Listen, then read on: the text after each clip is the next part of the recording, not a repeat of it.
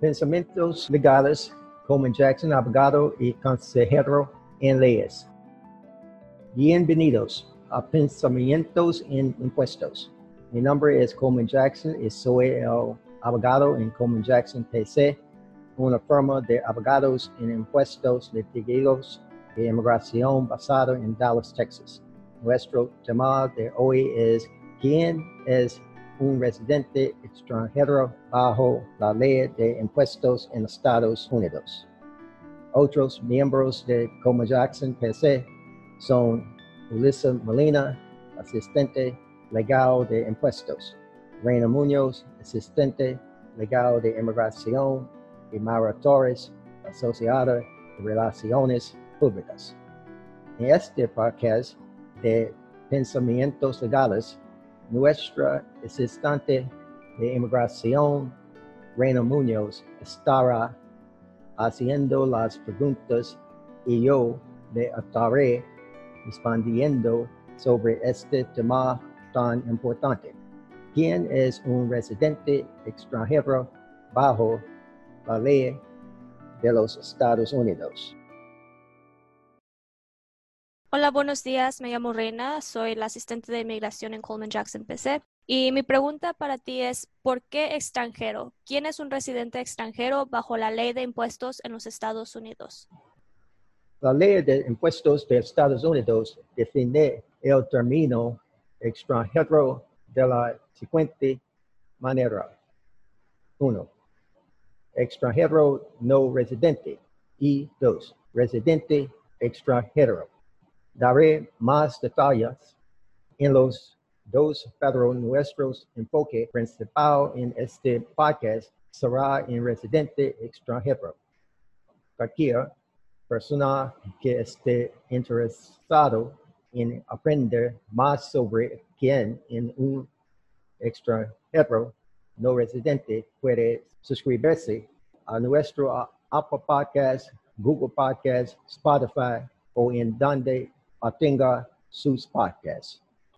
Extranjero no residente es definido en la sección siete mil setecientos uno B uno B del Código de Rentas Internas como cualquier individuo que no es ciudadano de los Estados Unidos y que no cumple con la prueba de tarjeta verde o la prueba de presencia sustancial para extranjero residente. dos. El Código de Rentas Internas, sección siete mil setecientos uno A nueve, incluye solamente cincuenta estados y el Distrito de Columbia en determinar si un residente extranjero es un extranjero no residente. La ley no incluye posesiones, territorios o espacio aéreo de Estados Unidos. Por ejemplo, Guam no está incluido en la determinación de si un extranjero es un extranjero no residente. Ahora me voy a enfocar en este podcast estrictamente en la pregunta: ¿quién es un extranjero residente bajo la ley de impuestos en Estados Unidos? Hay dos pruebas o med- medidas utilizadas en la legislación fiscal de los Estados Unidos para determinar si un extranjero es un residente extranjero según las leyes fiscales de los Estados Unidos. Examen de la tarjeta verde. Bajo esta prueba, un individuo es un residente extranjero. Debería ser simplemente residente de los Estados Unidos, pero como mencioné, la ley todavía dice extranjero residente. Sin embargo, bajo la prueba de la tarjeta verde, un individuo es un residente de los Estados Unidos si el individuo era un residente permanente legal de Estados Unidos en cualquier momento durante el año calendario. Una persona es titular de una tarjeta verde si se ha convertido en residente permanente legal bajo las leyes de inmigración del Código ocho de los Estados Unidos. Para fines fiscales de los Estados Unidos, el estado de residencia permanente legal continúa, a menos que el estado sea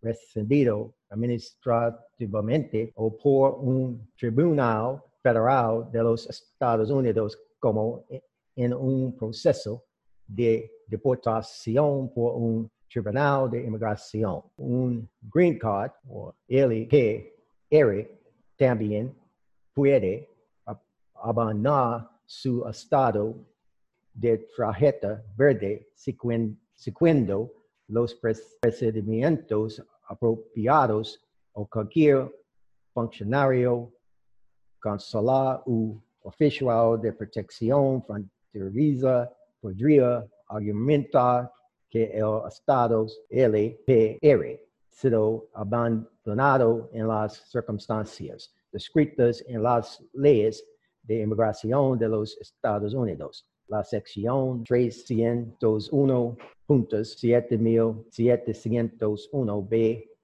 de las relaciones tributarias de los Estados Unidos establece las posiciones de los códigos de ingresos internos con respecto a la prueba de la tarjeta verde para determinar si un extranjero es residente de los Estados Unidos según la prueba de la tarjeta verde. Ahora pasemos a la segunda prueba utilizada por el I R S para determinar si un extranjero es un extranjero residente de los Estados Unidos.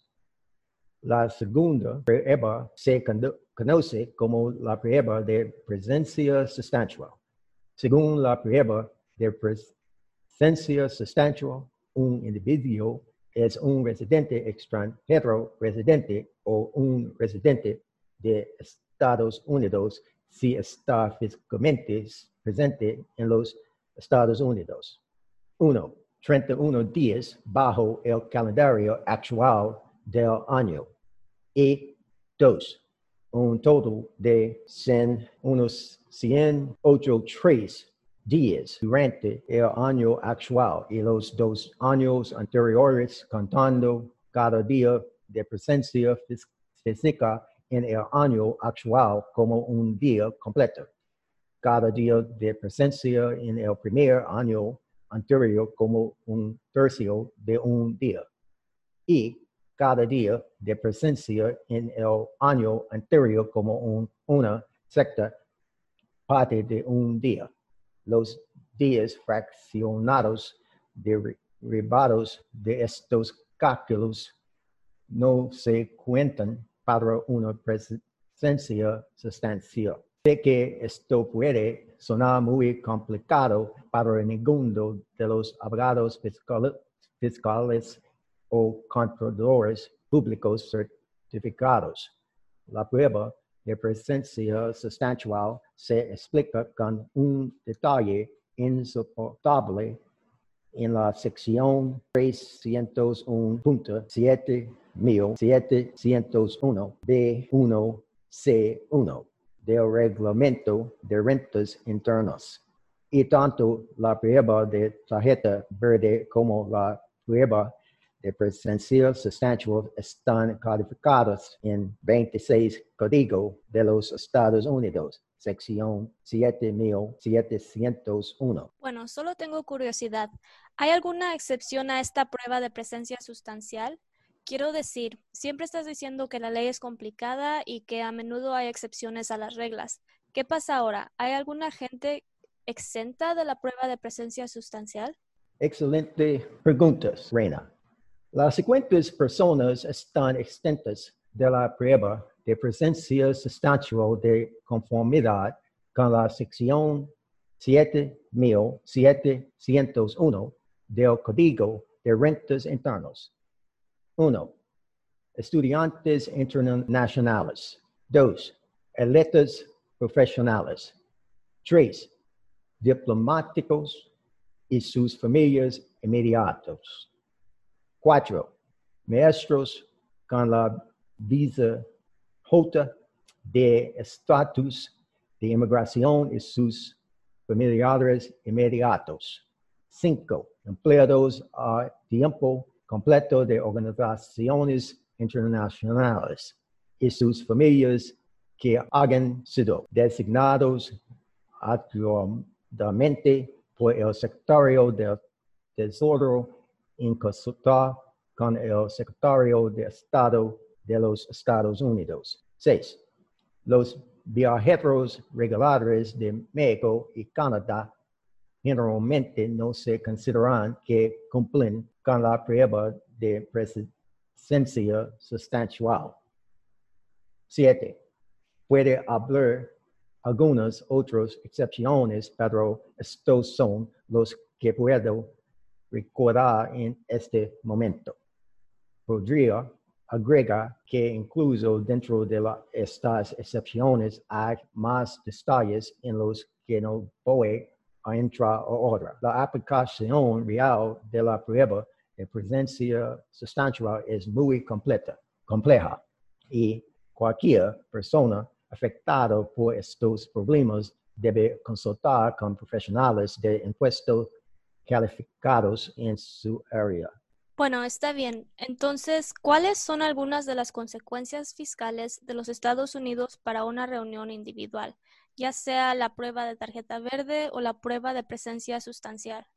Los residentes de Estados Unidos que cumplen con la prueba de tarjeta verde o la prueba de presencia sustancial deben cumplir con todas las leyes fiscales de Estados Unidos.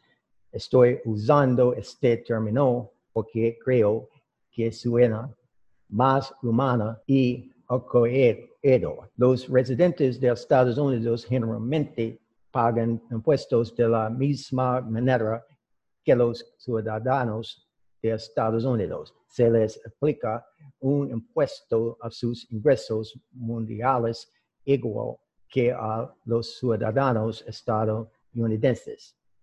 Los residentes de Estados Unidos deben informar sus ingresos mediante la presentación de la declaración de impuestos federales correspondiente que cumpla con todos los requisitos de información aplicable a los contribuyentes ciudadanos de Estados Unidos. Los residentes de Estados Unidos tienen permitido incluye los ingresos brutos con respecto a ciertos ingresos ganados, como ciertas compensaciones pagadas por empleadores extranjeros, dividendos gravables, ganancias por la venta de viviendas y otros tipos de ingresos específicamente excluidos de los ingresos brutos para fines fiscales de los Estados Unidos. Los residentes de Estados Unidos pagan impuestos al igual que los ciudadanos estadounidenses, lo entiendo. Pero, ¿qué pasa con esos seiscientos dólares por semana que las personas reciben en virtud de la ley CARES?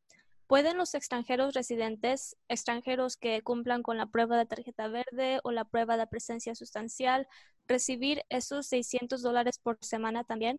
¿Y qué hay de las personas que no tienen sus papeles? ¿Cómo y dónde se aplican los extranjeros? Sí, las personas que cumplen con la prueba de tarjeta verde o la prueba de presencia sustancial pueden calificar para recibir el aumento semanal de emergencia de seiscientos dólares en beneficios de compensación por desempleo según la ley CARES Act, porque el subtítulo B, sección seis mil cuatrocientos veintiocho punto dos mil veinte, dos B D, dice que las personas extranjeras no residentes sí no califican. Recuerde que hablé antes de que un extranjero puede ser uno, un extranjero no residente, o dos, un extranjero residente, a efectos fiscales de los Estados Unidos si un extranjero cumple con la prueba de la tarjeta verde o prueba presencia sustancial. Se clasifican como extranjeros residentes a efectos fiscales. Y si las personas indocumentadas pueden satisfacer la prueba de presencia sustancial y ser tratados como extranjeros residentes a efectos fiscales. Por lo general, deben solicitar un número de identificación fiscal individual, que de otro modo se llamaría I T I N, I T I N, para cumplir con las leyes fiscales de Estados Unidos.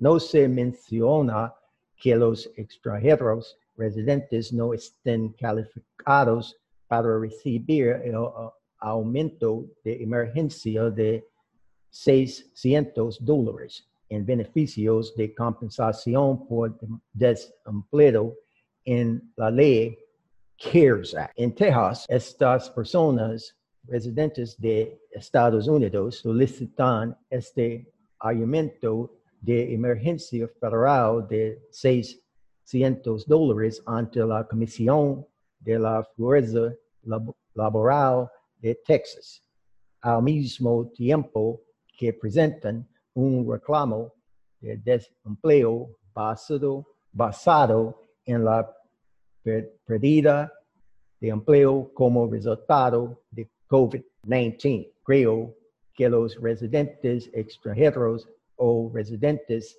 estadounidenses califican para recibir los seiscientos dólares semanales bajo la ley CARES. Esto es el final de Pensamientos Legales por ahora. Gracias por darnos la oportunidad de informarle sobre quién es un extranjero residente de los Estados Unidos bajo la ley de impuestos de los Estados Unidos. Si quiere escuchar más sobre inmigración, impuestos y litigios de Coleman Jackson P C, escríbase en Apple Podcasts, Google Podcasts, Spotify, o donde usted escuche sus podcasts. Estamos en Dallas, Texas, y queremos informar, educar y animar a nuestras comunidades en estos temas sobre inmigración, impuestos y litigios. Hasta la próxima. Cuídese.